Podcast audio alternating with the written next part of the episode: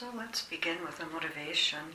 I think that we'll share together this morning so that we can discover the path to peace, to happiness, to contentment.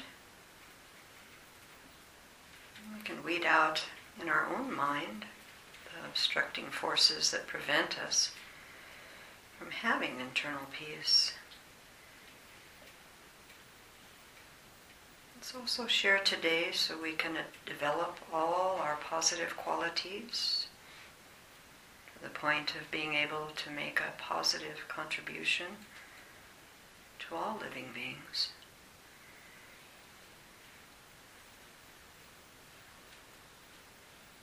We can make this vast aspiration to help others to develop their wisdom and compassion, realizing to help others develop those qualities, we need to develop them ourselves. And so let's keep this intention in mind this morning as we share the Dharma.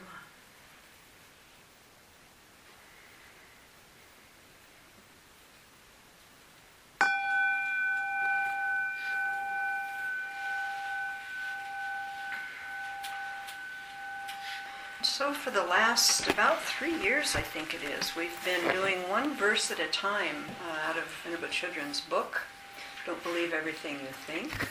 And last month we finished the last verse, so today we'll start some review. And so I'll try to get through about 9 verses of this poem. This book is based on this poem by Tongme Zamko, who's a Tibetan master, and he wrote this poem called 37 Practices of Bodhisattvas. And so he was a great Tibetan monk in the 14th century. And what's astounding about this book to me is that these verses is that they are as applicable now as they were, 800 years ago. So there's much to learn from each of these verses. And so first, let me just give a definition of what a bodhisattva is, because there might be some folks that don't know what that is. So a person whose spontaneous reaction upon seeing any living being is, I aspire to become a Buddha in order to benefit them. That's what a bodhisattva is.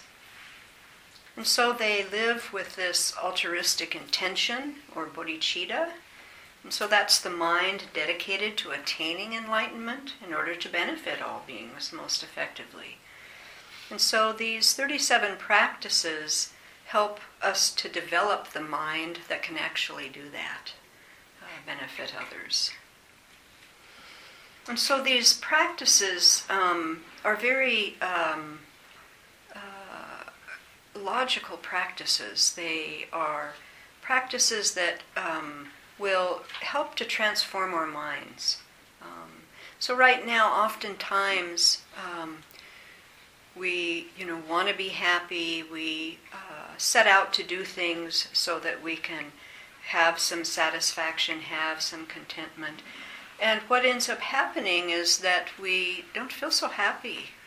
We have some misery, we have some obstacles, we have some difficulties. And so these practices help us to see what those difficulties are and help us to really transform the way that we think.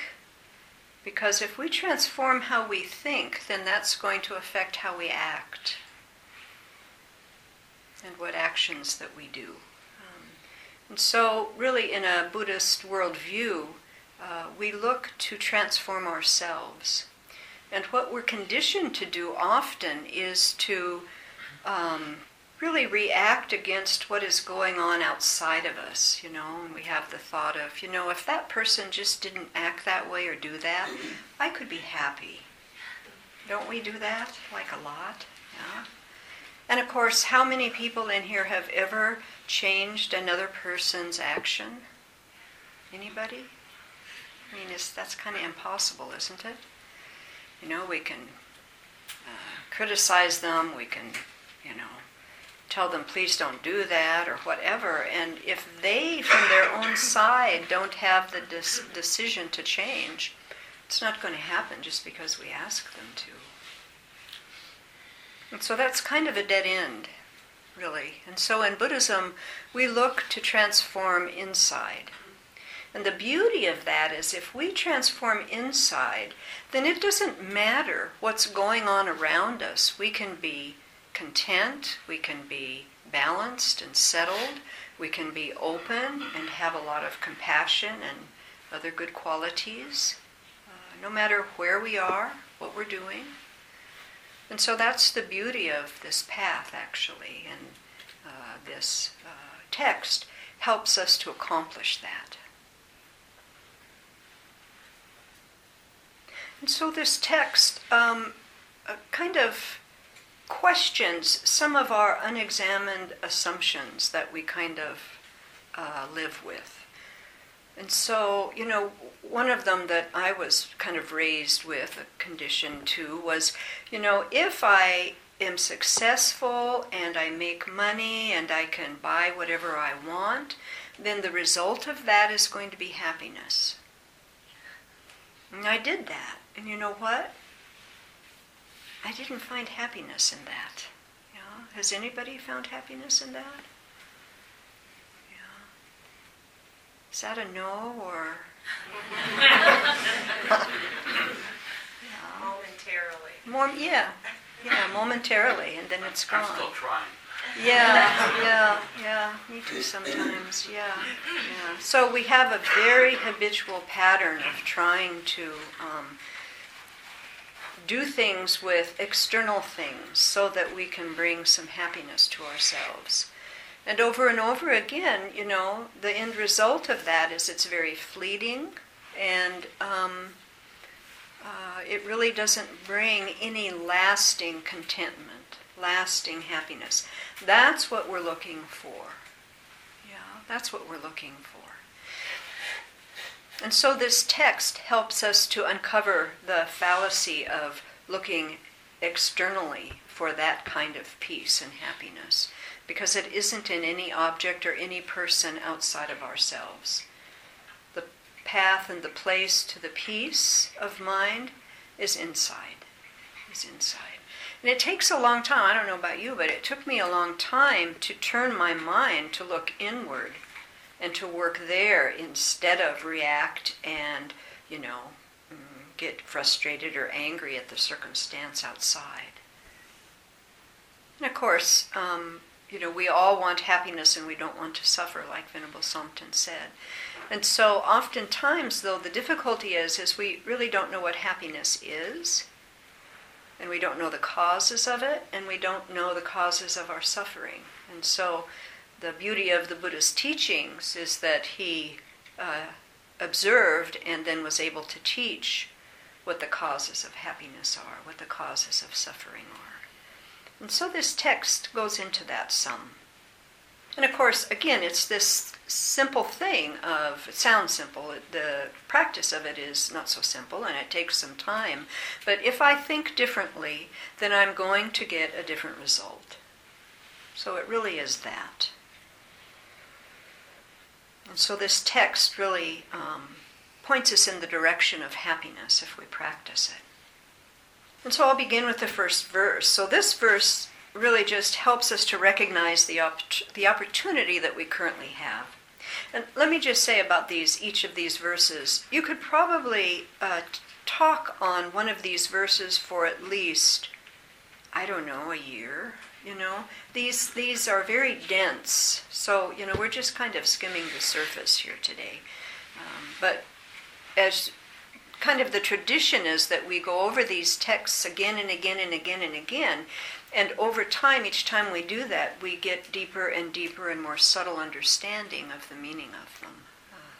So that's kind of how to work with these. So, but, you know, we'll start today and get some, hopefully some understanding of what this great monk was trying to teach. So the first verse says, "Having gained this rare ship of freedom and fortune, Here think and meditate unwaveringly night and day in order to free yourself and others from the ocean of cyclic existence. Now, this is the practice of bodhisattvas. And so what this verse is telling us is that right now we have quite a good circumstance. And to kind of understand this verse, we have to kind of delve into kind of a Buddhist worldview. So we believe that we take rebirth, that the consciousness of the mind continues even when the body dies, and then we take a next body, next. And so if you think about other living beings, you know, if I was an earthworm in this life, I wouldn't have much opportunity to transform myself, you know, not much ability to do that. Even a cat, even a dog, you know, not so much. But as a human, you know, we have some good thinking power, we have a good brain, we have a good mind, and so we can transform ourselves. Most of us have circumstance where we're not, you know, in the middle of the war zone, we're not working hard every day trying to just get the basics of food and water and shelter. So we have some time, we have some ability to work with what we have in our minds, in our hearts. And so this is a good circumstance to transform the mind, to find some happiness and not have so much suffering. And that's really what the Buddha's message was, that we can do that. The potential of the mind is the greatest potential in the universe. There's no end to our potential. We just have to figure out the way to tap into what we can accomplish. And again, the Buddha taught the ways that we can tap in to what, you know, our potential, what we can accomplish. And we can see already just this verse is kind of a radical change from how we usually think, you know, because usually we're pretty much looking outward all the time and just reacting. And this verse is talking about, you know, since we have some freedom and fortune in this life, we can look inward and transform ourselves. So the second verse tells us how to recognize and oppose attachment, anger, and confusion. These are called the three poisons. And so these are the three habits that we have that bring us misery. So attachment is having the view about a person or an object that is exaggerated. So we exaggerate the positive qualities of something and minimize or ignore any limits of the person or the object. And then we relate to them in that way. And so what that sets up, of course, is disappointment, and a lot of afflictions arise because how we're looking and relating to that person or thing isn't accurate. It doesn't match reality. So a good example of an object is you buy a new car and you relate to it like it's this solid, unchanging, perfect thing.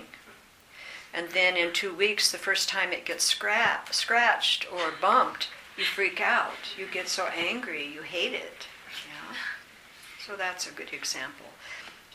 As far as a person, we can think about, you know, when we've fallen head over heels in love with someone, and then we're with them for some time, and we start thinking, who is this person?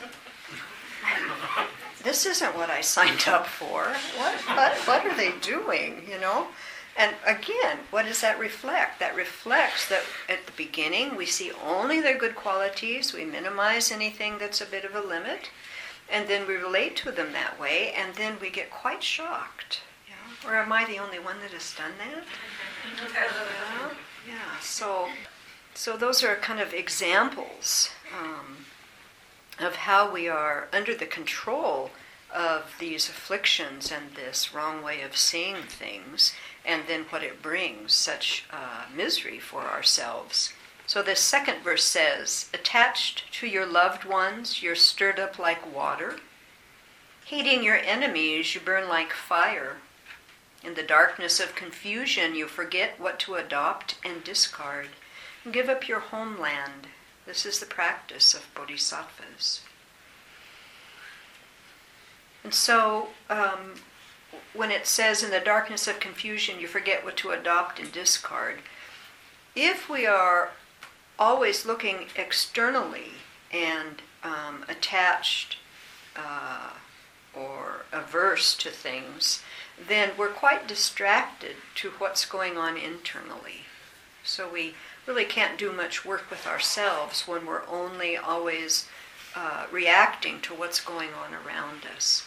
And this again points to what Venerable Sompton says, that if we give ourselves permission to sit down and calm ourselves and look inward and get to know our minds, we can do a whole lot in terms of how we react and how we transform ourselves. But if we stay busy and we're always on to the next thing and we never settle down and settle in for a few minutes, or some minutes at least, then we don't have access to our own potential. It's very hard to change ourselves. And our habit then is to just react continually to all the things that are going on that are disappointing us and confusing us and making us angry, and we keep looking outward. And it's just a circle. We don't get anywhere. I never got anywhere with that. Yeah. Has anybody gotten anywhere really with that way of doing? No, I don't think so. And so it says, give up your homeland. So what does that mean? That really means give up these habitual thoughts and actions that bring misery. That's what it's talking about. So the habitual pattern, the ways of doing things, give that up. And so that sounds easy, give that up, okay. But it's not so easy. Yeah. So we have to practice again and again and again and again and then again and then some more. Yeah. So it's quite a practice. But we can actually identify what keeps us locked in these dysfunctional patterns of behavior through study and meditation. So we can, and once we have that, if I don't know what the problem is, how am I going to change it? It's impossible. But if I can identify, when I get around this, I get attached, and then I have a lot of afflicted emotions that come up. I get angry. I get jealous, whatever it is. So if I understand that, then I can do something about that.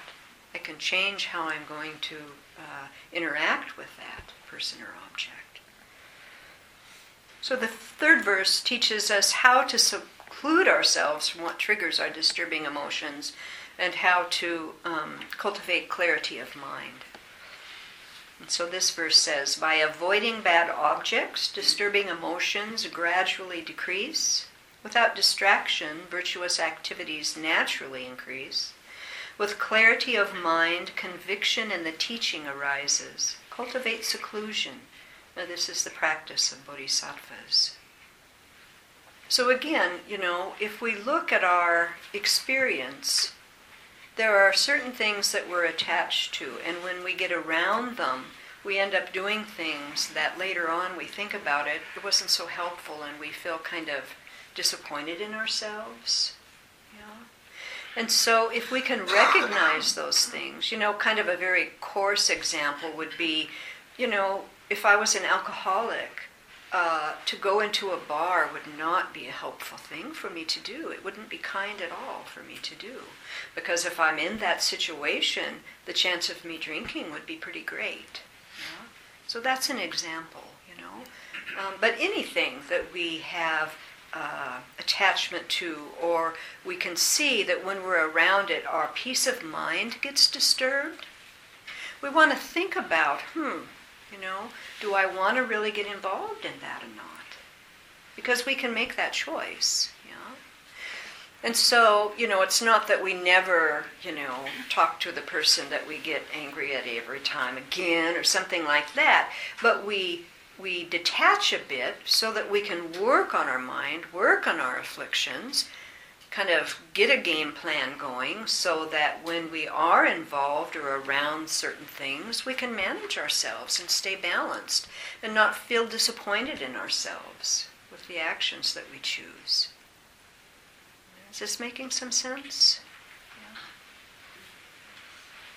Yeah. And of course, that's kind of what we do here at the Abbey. We don't have TV.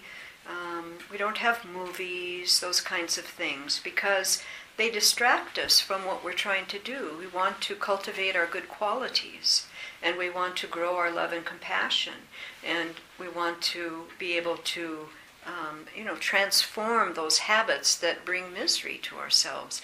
So we voluntarily and willingly not have those things around us so that we can protect ourselves.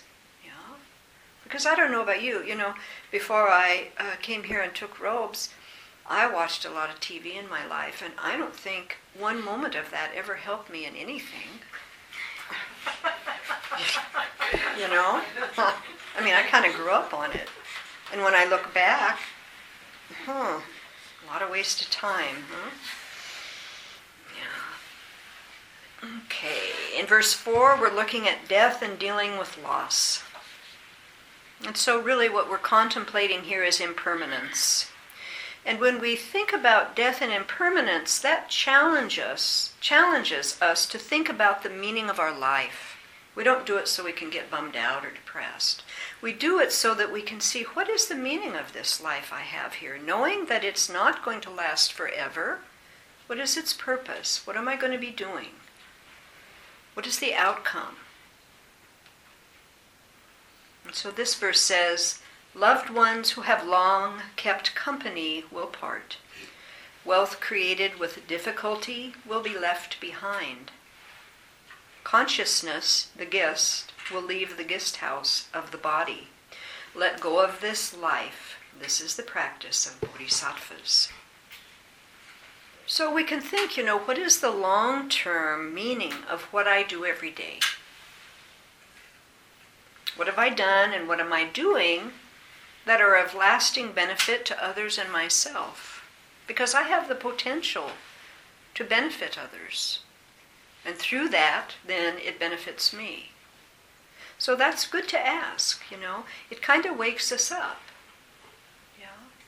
And I think the older we are, the more awake we can get with this kind of contemplation, When I was in my 18 or 19, invincible. Don't talk to me about death. That's way down the line and somebody else, not me. Yeah? But, we don't know. We don't know the time of death. All we know is that it's going to happen to all of us. So I can make some choice. What am I going to do with the moments that I have? I could actually make my mind and heart open and happy, and then by extension, influence and help others. Now we've all done that, haven't we? Everybody here in this room has been kind and helpful to other people, yes?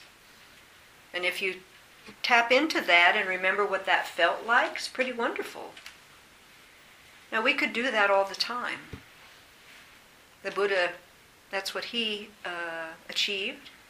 That's what he taught. And so we could do that all the time too. That would be pretty wonderful. That would be a meaningful life. Mm-hmm. And so that's what this verse is asking us to take a look at.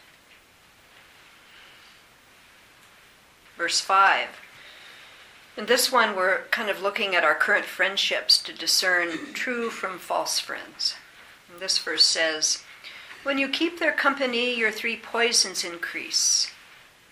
Your activities of hearing, thinking, and meditating decline, and they make you lose your love and compassion, give up bad friends. Now this is the practice of bodhisattvas. So again, the three poisons, attachment, anger, and ignorance. Yeah.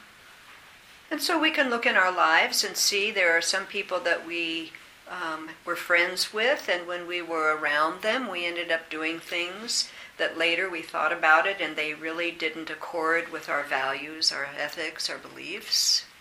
Or again, am I the only one that did that? Yeah, isn't that something that we have done? Yeah. So, we want to look at that.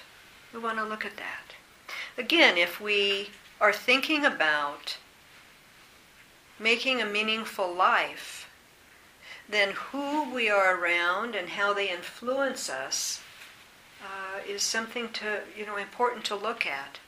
And I kind of include in this not only friends, but, you know, what I get involved in. You know, if you watch TV that is violent all the time and shows a lot of killing, or you do the video games that is about, you know, getting the best score because you're killing things, how's that going to affect your mind? How does that accord with this really heartfelt want to have love and compassion for ourselves and others? Because that's what we all want at the end of the day. Nobody starts out the day and thinks, oh, how can I, you know, be cruel and unkind to others? That's not what we start out with at all. So really, the true nature of all of us, and this in Buddhism we call our Buddha nature, we all want to tap into that potential to be, you know, develop all of our good qualities. We all have good qualities, every one of us. And so we want to develop those more and more. Why? Because then we get happier. And then those around us get happier. And so when we, you know, rail against, you know, this world, and there's so much, you know, hatred and, you know, anger and, you know, all of this violence and everything, you know, instead of feeling kind of helpless about that, there's something I can do right today. I can develop my good qualities. I can open my heart. I can be kind and compassionate to myself and others. And I am affecting this world in a very profound way. It's not something little, not something simple. That's very, very powerful. Yeah, very powerful. And we know that when we've met people that are very compassionate, especially when our mind is disturbed, it affects us, that compassionate person around us, yes? Very important. And we all have that potential, every one of us.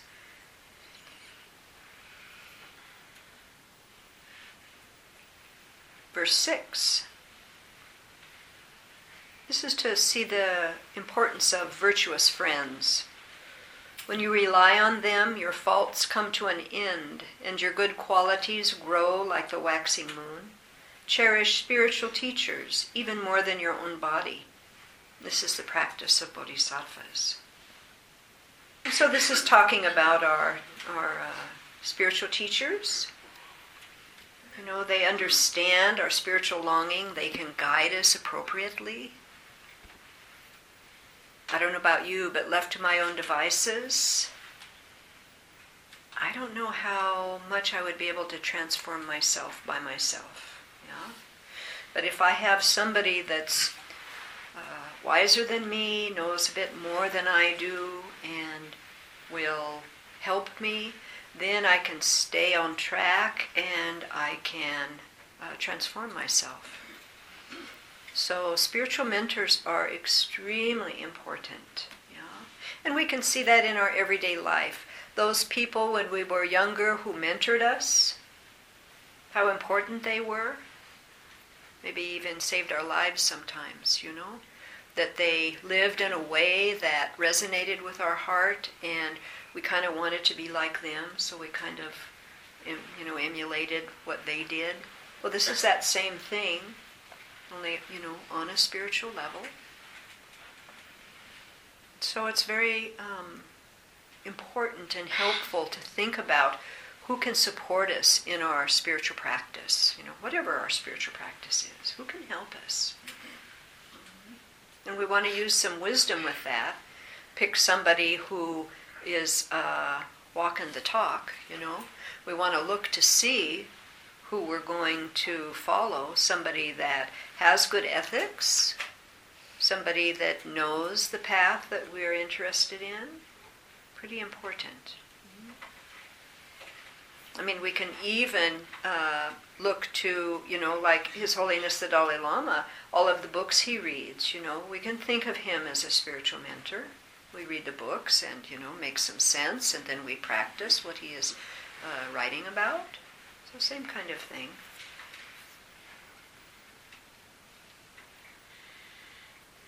The next one is about our spiritual refuge. This is verse 7. found himself in the jail of cyclic existence, what worldly god can give you protection? Therefore, when you seek refuge, take refuge in the three jewels, which will not betray you. This is the practice of bodhisattvas. So the first line here, bound himself in the jail of cyclic existence.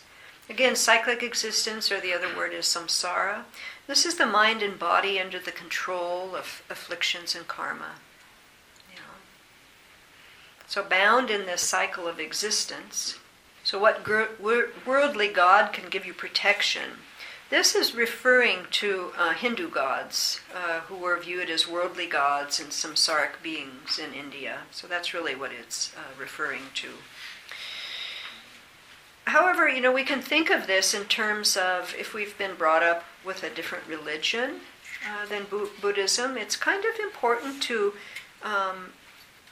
be kind of clear about what our spiritual refuge is. You know, it's perfectly fine to, you know, have another religion and to use Buddhist methods as a way to help. That's fine, you know. So, you know, we all, of course, get to pick whatever our path is. But it's what gets confusing is when we start making soup with all of these different kind of traditions and putting them all in one thing and then try to work with that. That doesn't work so well, I think. That's a bit confusing. So to know kind of what our refuge is, what is it that we believe and that we have some information about, and we see others who have practiced that looks like a safe direction, like something that is going to bring some result that we're looking for. Because what are we looking for? That we want to be happy and not suffer. That's true for everybody. Yeah. And so, you know, in a Buddhist view, we think that it's great that there's all these different kinds of religions in the world because everybody is so different. So the task is to find the one that resonates with your heart and then, you know, work with that one. But I think this thing about jumping around to all different kinds, all, you know, tasting this, then that's kind of what you're doing. You're tasting this, and you're really not going very deep. And most religions, to get benefit from, you need to practice. I think you need to go deep. At least that's been my experience. And so we investigate to see if what the Buddha taught makes sense to us. Especially in Buddhism, we don't go on blind faith. You know, we learn about it, we think about it, we practice it, and we see if it resonates with our mind and heart. And if it does, then we go forward. If we come up against some things that don't make some sense to us, but we feel like this path is working for us, we can just put those on the shelf and keep working with what does resonate. And work with ourselves that way. Then verse 8. So verse 8 tells us our actions have an ethical dimension, and that what we think, say, or do has effect on not only others, but also on ourselves and our future circumstances. So this verse is, the subduer said, all the unbearable suffering of bad rebirths is the fruit of wrongdoing. Therefore, even at the cost of your life, never do wrong. And this is the practice of bodhisattvas. So we're really responsible for what happens to us in our life and lives. Yeah. In a Buddhist worldview, we recreate the causes of our happiness or our suffering. And we think that what we have done in past lives can ripen and come into this life. And it's not about punishment. You know, if many of us, of course, have grown up in Christian country, and so, you know, there's this thing about punishment. You know, if you do wrong or bad, then you're punished. In Buddhism, it isn't like that at all. It's just cause and effect. So if I plant an apple seed, I'll get an apple tree, not a peach tree. If I get angry and smack someone in the face, I am going to have some suffering result from that at some point or another. If I show kindness and love and generosity to someone, then at some time I am going to experience the result of that, which will be happiness. So it's just that. You know, it's just that. In the first line, the subduer said all the unbearable suffering of bad rebirths is the fruit of wrongdoing. The subduer is the Buddha. And so, you know, certain actions are destructive because the result is pain and suffering. And others are, you know, positive because they bring happiness. It's just that simple, you know. And so, you know, we kind of live by certain ethics. And most religions, all religions have these to some extent or another, certainly. And so there's 10 destructive actions that we think about trying to change. There's 3 physical, so killing, stealing, and unkind or unwise sexual behavior. There's 4 verbal, lying, divisive speech, harsh speech, idle talk. And then there's 3 mental non-virtues, covetousness, ill will, and wrong views. And so we try to work on not committing these actions because we know it's going to bring pain and suffering for ourselves. And of course, by extension, then it brings pain and suffering to others, you know, doesn't it? Yeah. And so we want to practice so that we try to not create the causes for suffering. Now, again, I don't know about you all, but I have some very habitual patterns. And whether I want to or not, I cause pain and suffering. So I have to have a lot of compassion for myself when I do that and, you know, try again. Don't give up. Keep trying. Because these patterns are very habitual. And they arise whether I want them or not, you know. I don't want to be angry, but I get angry still. So I accept that, but I keep working on it. So that's how we hold these. We don't hold these in a very tight way. If we do that, it's not going to work. It's too hard for our minds. So we need a whole lot of compassion for ourselves while we're working with these practices, because we can't beat ourselves into Buddhahood. That doesn't make any sense, you know. Yeah, but we can love ourselves into it. Yeah, so that's what we want to do. Verse 9, and then we take the step of aspiring for true liberation from this ignorance, anger, and clinging attachment. So this verse says, like the dew on the tip of a blade of grass, pleasures of the 3 worlds last only a while and then vanish. Aspire to the never-changing supreme state of liberation. This is the practice of bodhisattvas. So this is verse jam-packed. Boy, so like dew on the tip of a blade of grass, talking about how things are so transitory. Nothing is permanent and solid and stays. Everything is changing continually. Pleasures of the 3 worlds. This is the desire realm. This is the realm we're in. So we're hooked on sensual objects. You know, everything is about sight, smell, touch, taste, tactile. Yeah. And then the form realm, that's a deep level of concentration, which beings are very, very blissful in that realm.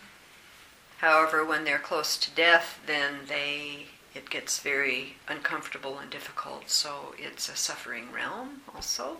Formless realm, again, subtle states of concentration and a state of equanimity, but still it's in this realm of suffering. So all of these pleasures of these 3 worlds last only a while and then vanish. So it's not true happiness. So momentarily happiness, yes, we all have that, but it doesn't last. And that brings a lot of unsatisfactoriness in our mind, doesn't it? It brings disturbance. It brings misery for us. So the supreme state of liberation. So once we attain that, then it never leaves. Once ignorance has been eradicated, there's no cause for it ever to return. So true freedom, what is that? Well, it means not being enslaved by anger, clinging, craving, resentment, jealousy, all of these things. Just think for a minute what the mind would be like without any of these afflictions. Even just one. Just think of what the mind would be like without anger. I mean, you could see how vast the mind can be and how much energy we would have to put into love and compassion and to develop all of our good qualities. It would be huge. So true freedom would be to resist acting on any impulse that comes into our mind. That would be nice, you know.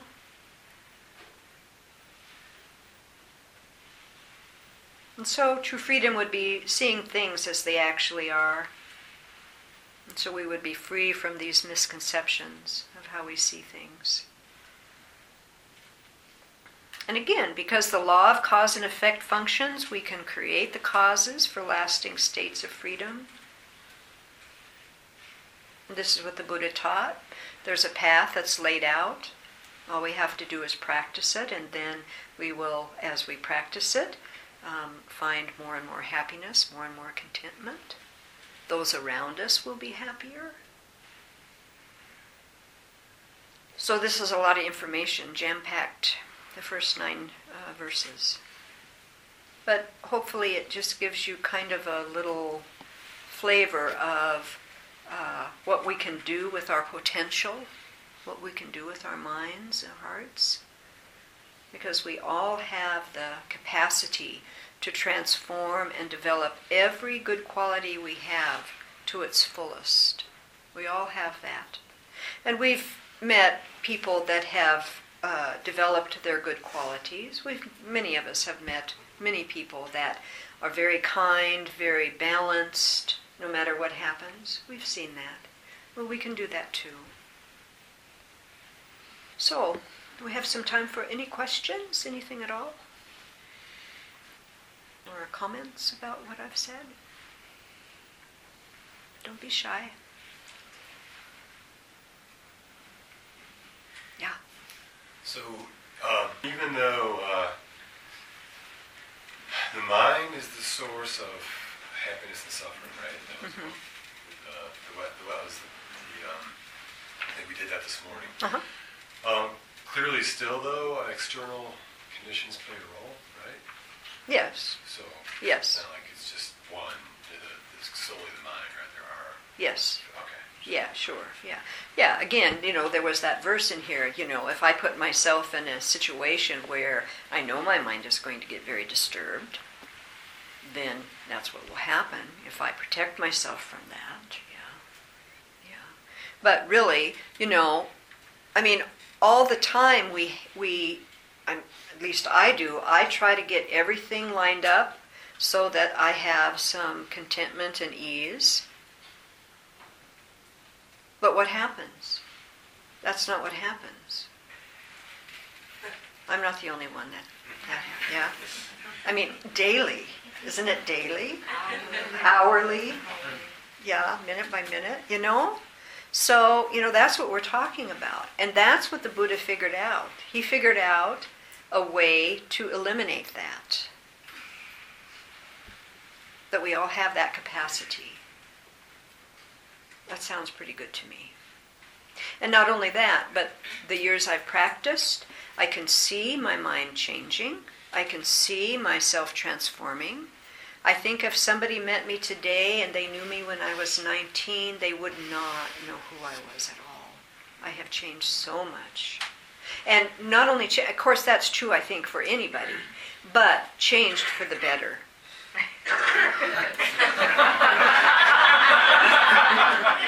Changed for the better, yeah. Changed for the better. Because the track I was going on before, it would not have been for the better. Trust me.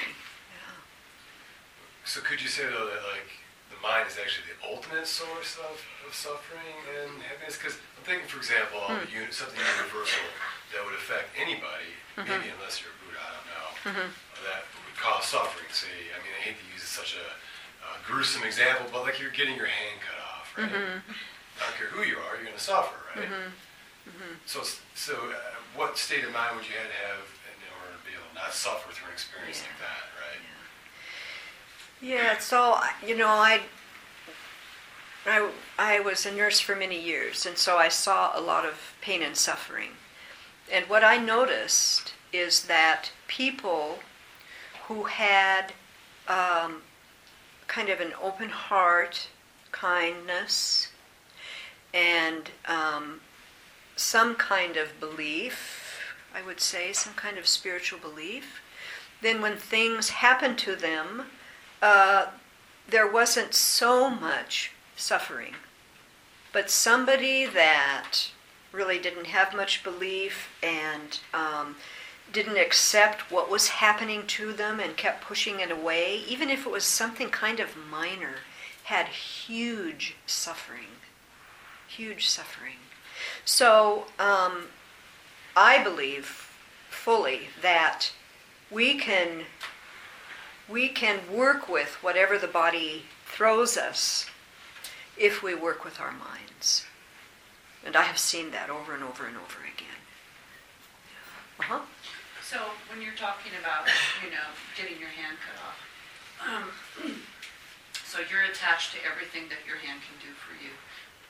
But if you changed your mind not to be attached to your hand, mm-hmm. then if it got cut off, you wouldn't suffer as much. Yep. So it's just like you have an attachment to riding your bike every day. Mm-hmm. And then you age and you can't ride your bike anymore. Mm-hmm. You're going to suffer because you're so attached to that. Yeah.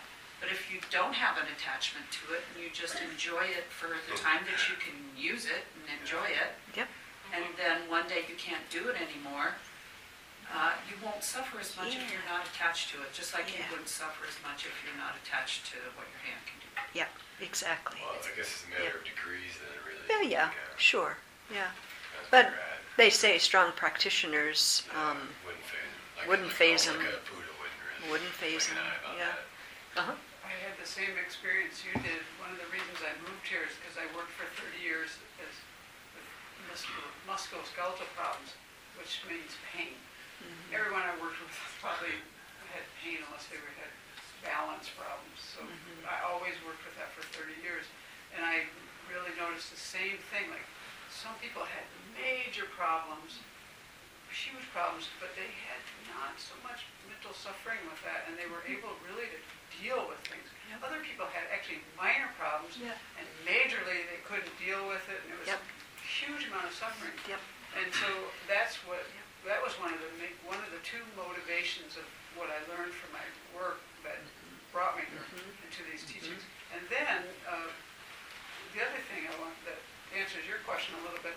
One of my teachers who just died in Seattle had to have a total knee. That was my Tibetan teacher, and I had worked with many people with total knees for 20 years or something. Mm-hmm. The knees got better, mm-hmm. I can say that, the surgeries got better, but he was unique. He took the pain medication, I'm sure he had physical pain.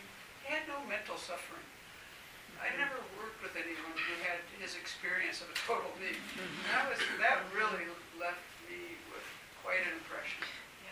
Yeah. And so it helped me to see that, we have a lot of potential. Yes. On the mental side. Yes, huge amounts, Uh-huh. So, then my final question is, what is the degree of suffering for your hand being cut off for the reason why it's happening to you? So, you're getting your hand cut off because you did something for somebody else, mm-hmm. compared to getting your hand cut off because you did something for yourself. Yeah. Are you still suffering the same? Mm-hmm. I think not. Justification? Yeah. It's like giving away a kidney. Yeah, it's like giving away a kidney so that someone else can survive. Those people are very happy in the whole surgical experience and recovery. Yeah. That's a good example, actually. Yeah, that's a good point. Yeah. Uh-huh. The people in my experience, when you looked at them, who had terrible things going on in their life, the people who did well were the ones who came in and said, "How are you doing today?" Yeah, there you go. You know, in other words, rather than being self-centered about their misery, they're asking, they're outward directed, they're concerned about other people. Yeah, very good point also, And that's a trainable skill. And that's a trainable skill, yes. That's a trainable skill. Personality work. Trainable skill.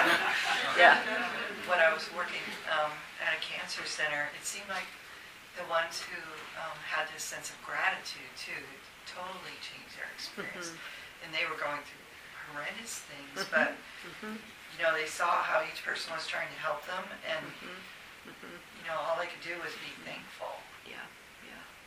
And really, when you start thinking about this, there is such freedom. When we turn our minds around this and focus on others and caring for others, not to our own detriment. You know, we have to find balance. Everything in Buddhism is about balance. So we have to find balance. But when we do that, then we are released from all of this reactive all the time. Why'd you do that? Why'd that happen? No. You know, that kind of mind. Always something. You know, that kind of mind. That leaves. That leaves. And then what's left is a lot of space and a lot of energy and a lot of openness to start transforming our patterns, our habits inside. And then we have more energy to be helpful to others. Then that feeds back to us and we feel better. So then we get this kind of loop going, which is quite lovely. Quite lovely. And we all have that potential, every one of us. Yeah. And of course, when we're practicing it at first, it starts and stops, you know. 2 steps forward, 3 back for a while. You know, so we acknowledge that, that's fine. It's not because we're stupid, you know, it's because this is such a habit, the way that we do things and how we see things. It's just such a habit. So we have to overlearn. We have to do it again and again and again and again and again and then some more. And then pretty soon we start feeling the internal transformation.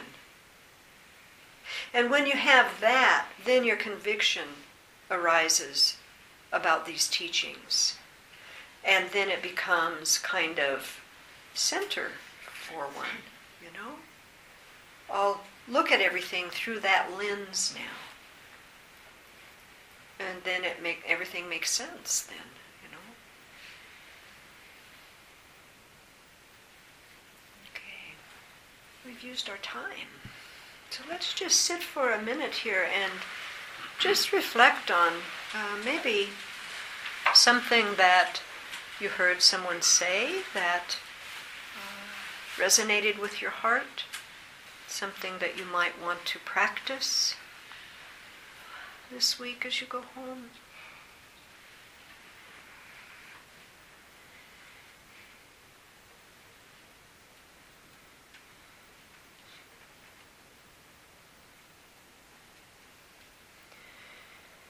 Then again, we dedicate this merit. And what does that mean?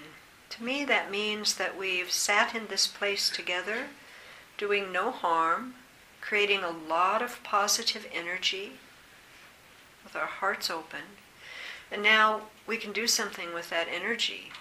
Let's send it out and give it to people who need it. Let's give it to areas that are in need of some positive energy. So let's think about that energy going out, places where it's needed. And then we'll do the dedication on page 30 in the Blue Book. Due to this merit, may we soon attain the awakened state of Guru Buddha, that we may be able to liberate all sentient beings from their suffering. May the precious Bodhi mind, not yet born, arise and grow. May that born have no decline, but increase for